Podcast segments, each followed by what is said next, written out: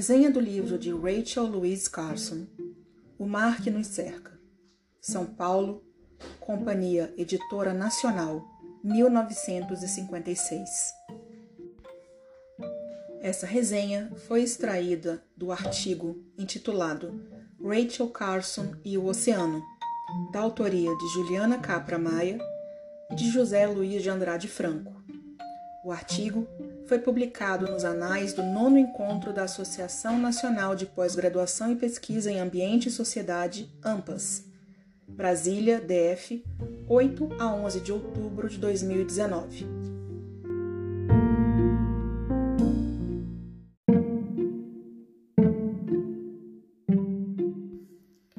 Rachel Louise Carson, zoóloga marinha formada pela Johns Hopkins University e escritora americana, nasceu em vinte e sete de maio de mil novecentos e sete em Springdale, Pensilvânia, uma pequena cidade americana economicamente dependente da mineração de carvão.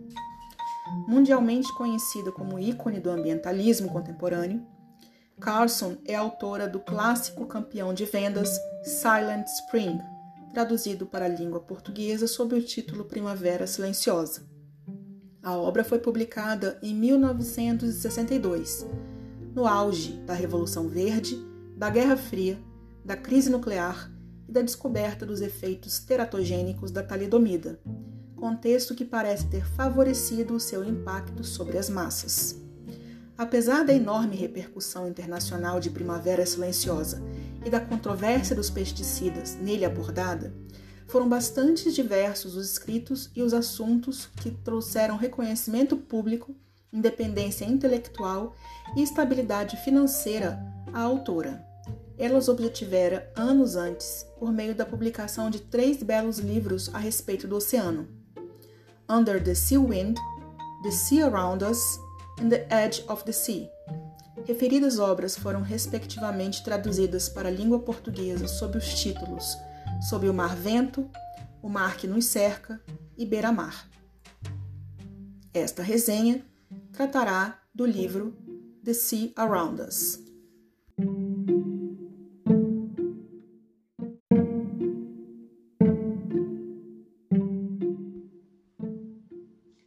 The Sea Around Us, datilografado pela mãe de Rachel, Maria Carson, e publicado em mil novecentos e cinquenta e um, foi comercialmente muito mais bem-sucedido do que Under the Sea Wind, o primeiro livro da autora.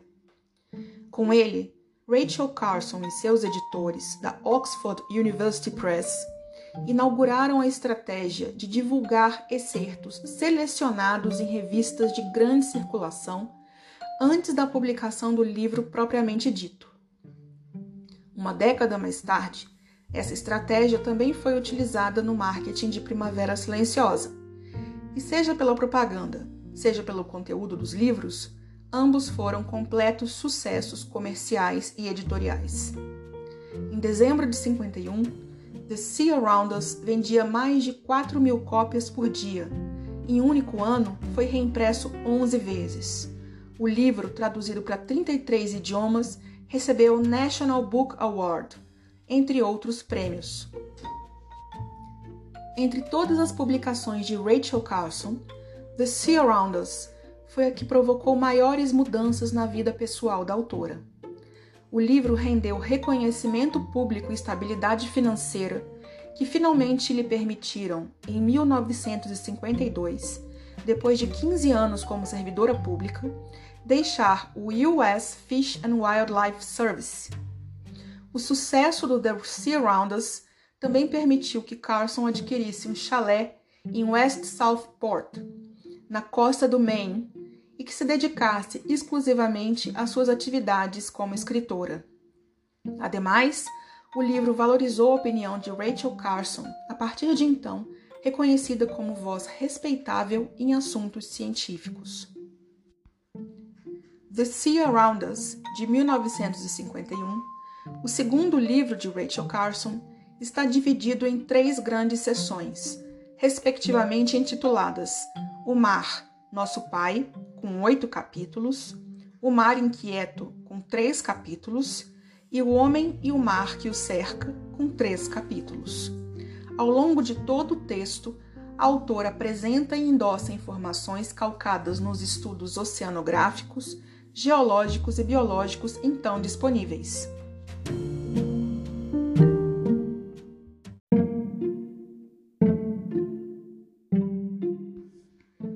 Na primeira seção, O Mar Nosso Pai, a autora trata dos achados e especulações científicos a respeito da origem, forma e composição dos oceanos. Aqui são discutidos, entre outros aspectos, a formação geológica dos oceanos, inclusive a hipótese de a Lua ter sido formada mediante projeção para a órbita da Terra de grande massa rochosa oriunda da área atualmente conhecida como Oceano Pacífico. Também se discute a diversidade de hábitats no oceano. três. A existência e as características da vida nas profundezas abissais, onde não há incidência de luz solar. quatro. Animais oceânicos, fosforescentes, gigantes e algas marinhas venenosas. cinco. As correntes oceânicas que influenciam a diversidade e a quantidade de peixes em águas geladas e em águas tropicais. seis. A formação do temido Mar de Sargaço, situado no Atlântico Norte. sete. Os mistérios da topografia submarina, que teriam desautorizado mitos sobre os continentes perdidos, tais como a Lemúria ou a Atlântida. oito. Os sons produzidos pelos animais marinhos. nove. O surgimento e o desaparecimento das ilhas vulcânicas, tais como a Ilha de Trindade no Brasil, a Falcon Island na Austrália e a famosa Krakatoa na Indonésia. dez. O surgimento de espécies endêmicas em ilhas, tais como a tartaruga gigante de Galápagos, o famoso Dodô das Ilhas Maurício e a moa da Nova Zelândia. onze. O desequilíbrio ecológico provocado pelo homem na colonização das diversas ilhas mediante a introdução de espécies exóticas. doze. Evidências geológicas dos avanços e das retrações do nível dos oceanos em locais bastante diversos, tais como os rochedos da Rússia, o litoral da Flórida, as montanhas da Pensilvânia, as cavernas do Kentucky, as cataratas do Niágara e as montanhas do Himalaia.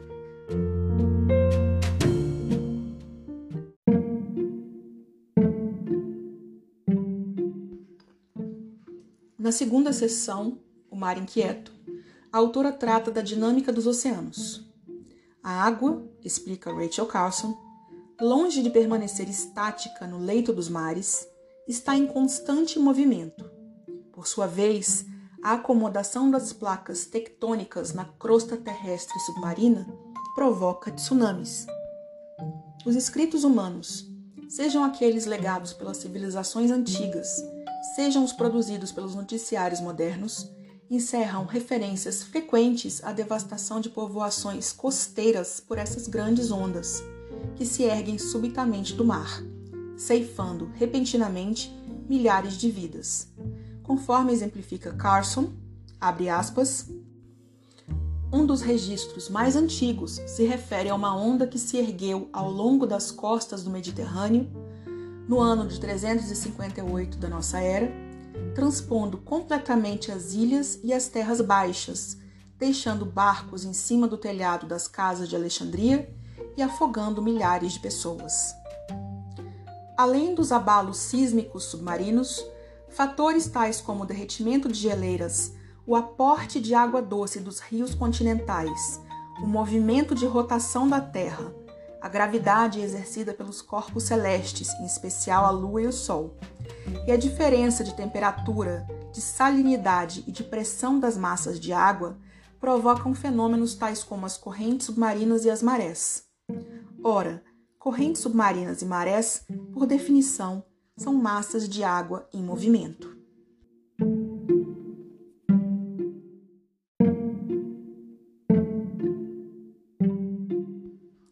Rachel Carson argumenta que o conhecimento a respeito das correntes submarinas tem se mostrado particularmente relevante para a navegação e para a pesca.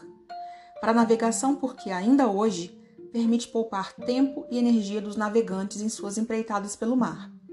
Leio o texto da autora. Abre aspas. As correntes equatoriais, que correm fortemente, eram familiares a gerações e gerações de homens do mar, no tempo dos barcos à vela.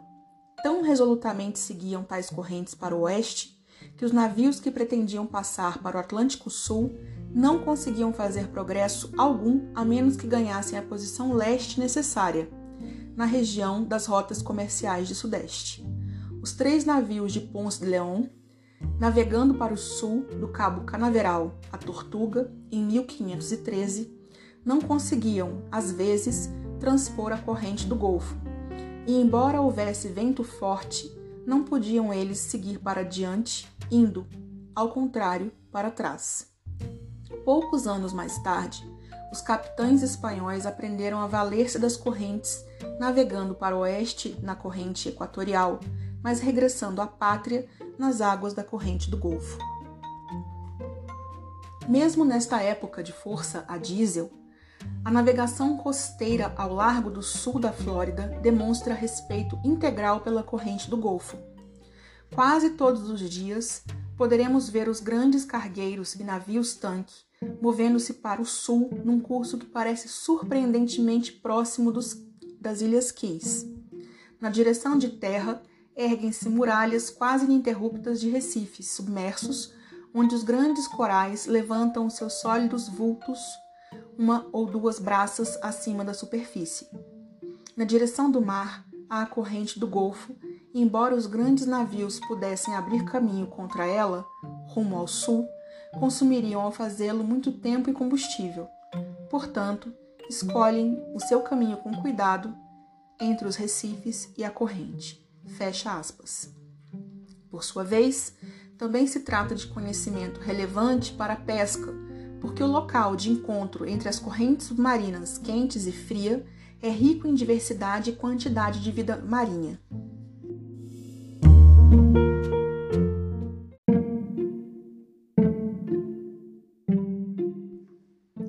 Leio o texto extraído do livro. Abre aspas. Sempre que o curso de duas poderosas correntes diverge, a água deve subir do fundo para preencher o lugar em que as correntes se separam. Como resultado da agitação que isso produz nas águas do oceano, esfriadas e enriquecidas pela parte inferior, os organismos menores do plâncton proliferam. Ao multiplicar-se, fornecem alimento às criaturas maiores do plâncton, as quais, por sua vez, fornecem alimento aos calamares e aos peixes. Essas águas são prodigiosamente ricas em vida, existindo evidência de que poderão continuar assim durante milhares de anos. Os oceanógrafos suecos descobriram recentemente que, sob essas áreas de divergências, a camada de sedimento é excepcionalmente espessa, uma camada composta de todos os restos de bilhões e bilhões de diminutas criaturas que viveram e morreram neste lugar. Fecha aspas.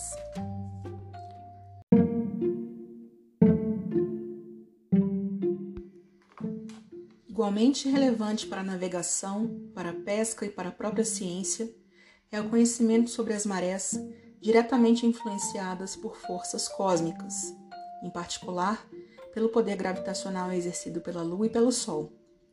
Apesar de toda a tecnologia náutica desenvolvida pelos seres humanos, navegadores que desconsiderem as marés ainda correm o risco de encalhar ou de afundar, alerta Rachel Carson. Ciclos de nascimento, morte e reprodução de animais marinhos também estão ajustados aos movimentos das marés. Para além disso, o ritmo das marés também permite prognósticos a respeito dos movimentos da Terra. A autora inicia a terceira e última seção do livro, intitulada O Homem e o Mar que o Cerca, com o capítulo O Termostato Global, discutindo a existência de relação causal entre as correntes oceânicas e o clima terrestre, juntamente com os ventos, As correntes oceânicas seriam responsáveis por redistribuir o calor do Sol, desigualmente absorvido pelas diversas partes da Terra. Conforme esclarece Rachel Carson, abre aspas, as correntes oceânicas carregam a água quente equatorial rumo aos polos e trazem água fria em direção ao Equador, mediante fluxos de superfície e, o que é ainda mais importante, mediante correntes profundas. Fecha aspas. Além de redistribuir as águas quentes e frias, o oceano também afeta diretamente a temperatura atmosférica. Dada sua enorme massa de água, a maioria das precipitações pluviométricas do globo terrestre teriam origem nos oceanos. Em uma discussão bastante atual, Rachel Carson argumenta que o clima do globo não é estável, o que, além de impactos físicos e biológicos, também já provocou diversos impactos políticos e socioeconômicos na história da humanidade.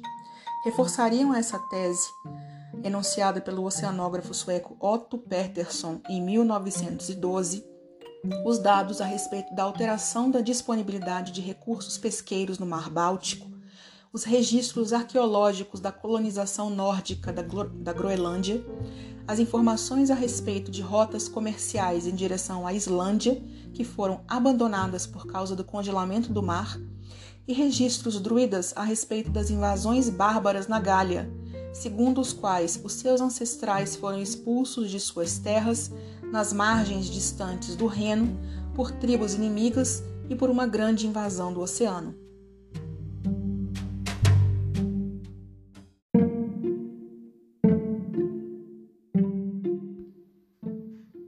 Segundo a autora, desde mil e novecentos, acentuando-se em mil novecentos e trinta, teria se tornado claramente perceptível o aquecimento do Ártico.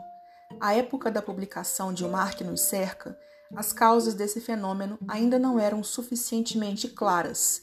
Contudo, já eram notáveis ocorrências como o desaparecimento e a diminuição de geleiras, possibilitando a navegação do Ártico, a redução da estação gelada na Islândia, a migração de fauna subtropical para regiões árticas e o derretimento da neve nos topos das montanhas da Noruega e do Alasca. Para além do Ártico, o aquecimento, alerta Rachel Carson, parece ser geral. Isso porque as geleiras dos vulcões situados no leste da África, nos Andes, nas altas montanhas da Ásia Central e nos Alpes europeus estariam reduzindo drasticamente, pelo menos desde mil novecentos e vinte.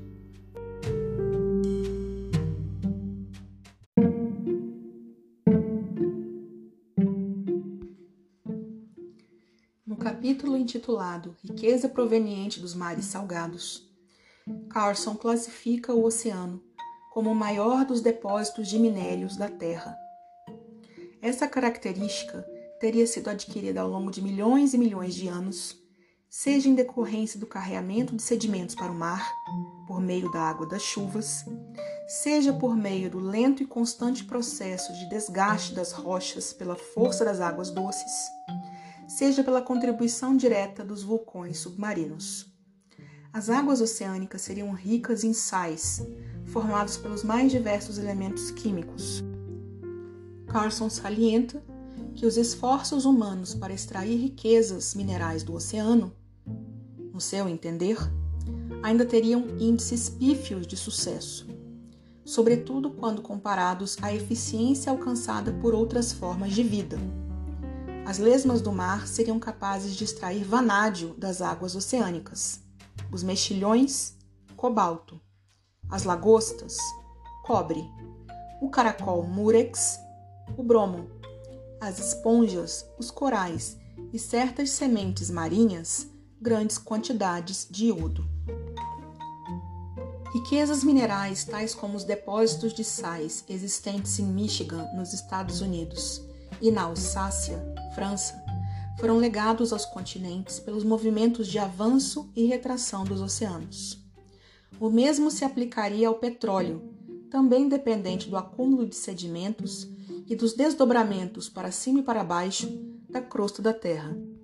Nas palavras da autora, onde quer que sejam encontrados grandes campos de petróleo, estão eles relacionados com mares antigos ou presentes, E isto é tão verdadeiro quanto o que diz respeito aos campos de petróleo internos, como aos que se acham atualmente situados junto às costas marítimas. A autora observou que a conexão entre os mares e o petróleo seria tão clara e tão promissora que a geologia estaria investindo seus esforços no que à época era uma nova frente de pesquisa, a exploração petrolífera do fundo do mar sob os grandes depósitos submarinos de sal, a camada pré-sal. No derradeiro capítulo, intitulado O Mar que Nos Cerca, a autora faz uma digressão a respeito da lenta conquista humana sobre os oceanos. Cita as viagens comerciais empreendidas pelos fenícios, as aventuras dos polinésios pelo Oceano Pacífico, a conquista dos vikings nos territórios norte-americanos, a representação do oceano na Idade Média como o temível Mar das Trevas, a Era das Grandes Navegações, marcada por nomes como Cristóvão Colombo e Fernão de Magalhães, as expedições marítimas do Capitão Cook, a descoberta da Antártica, o mito do continente sul, temido pelos antigos geógrafos, e a descoberta de rotas marítimas pelo Oceano Ártico.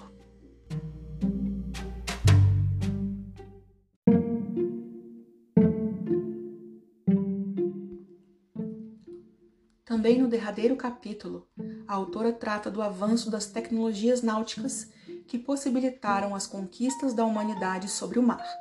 Afinal, da observação das constelações e das rotas migratórias de aves marinhas e baleias, seres humanos passaram a se valer da agulha magnética e da elaboração de detalhadas cartas náuticas. Na década de mil novecentos e cinquenta, quando a autora escreveu O Mar que Nos Cerca, os avanços das tecnologias náuticas basicamente consistiam no desenvolvimento de radares, na constituição de instruções padronizadas de navegação e de guias costeiros. Todavia, mesmo com tantos recursos, não era possível afirmar que a humanidade conquistara ou que algum dia ainda lograria conquistar o oceano.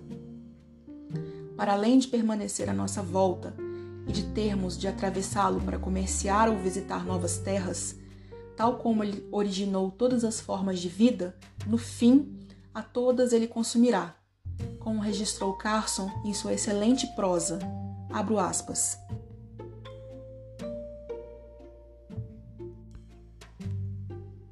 os próprios continentes se dissolvem e passam para o mar, de grão em grão de terra erodida. Assim também, as chuvas que dele se erguem voltam de novo para ele em forma de rios. Fecha aspas.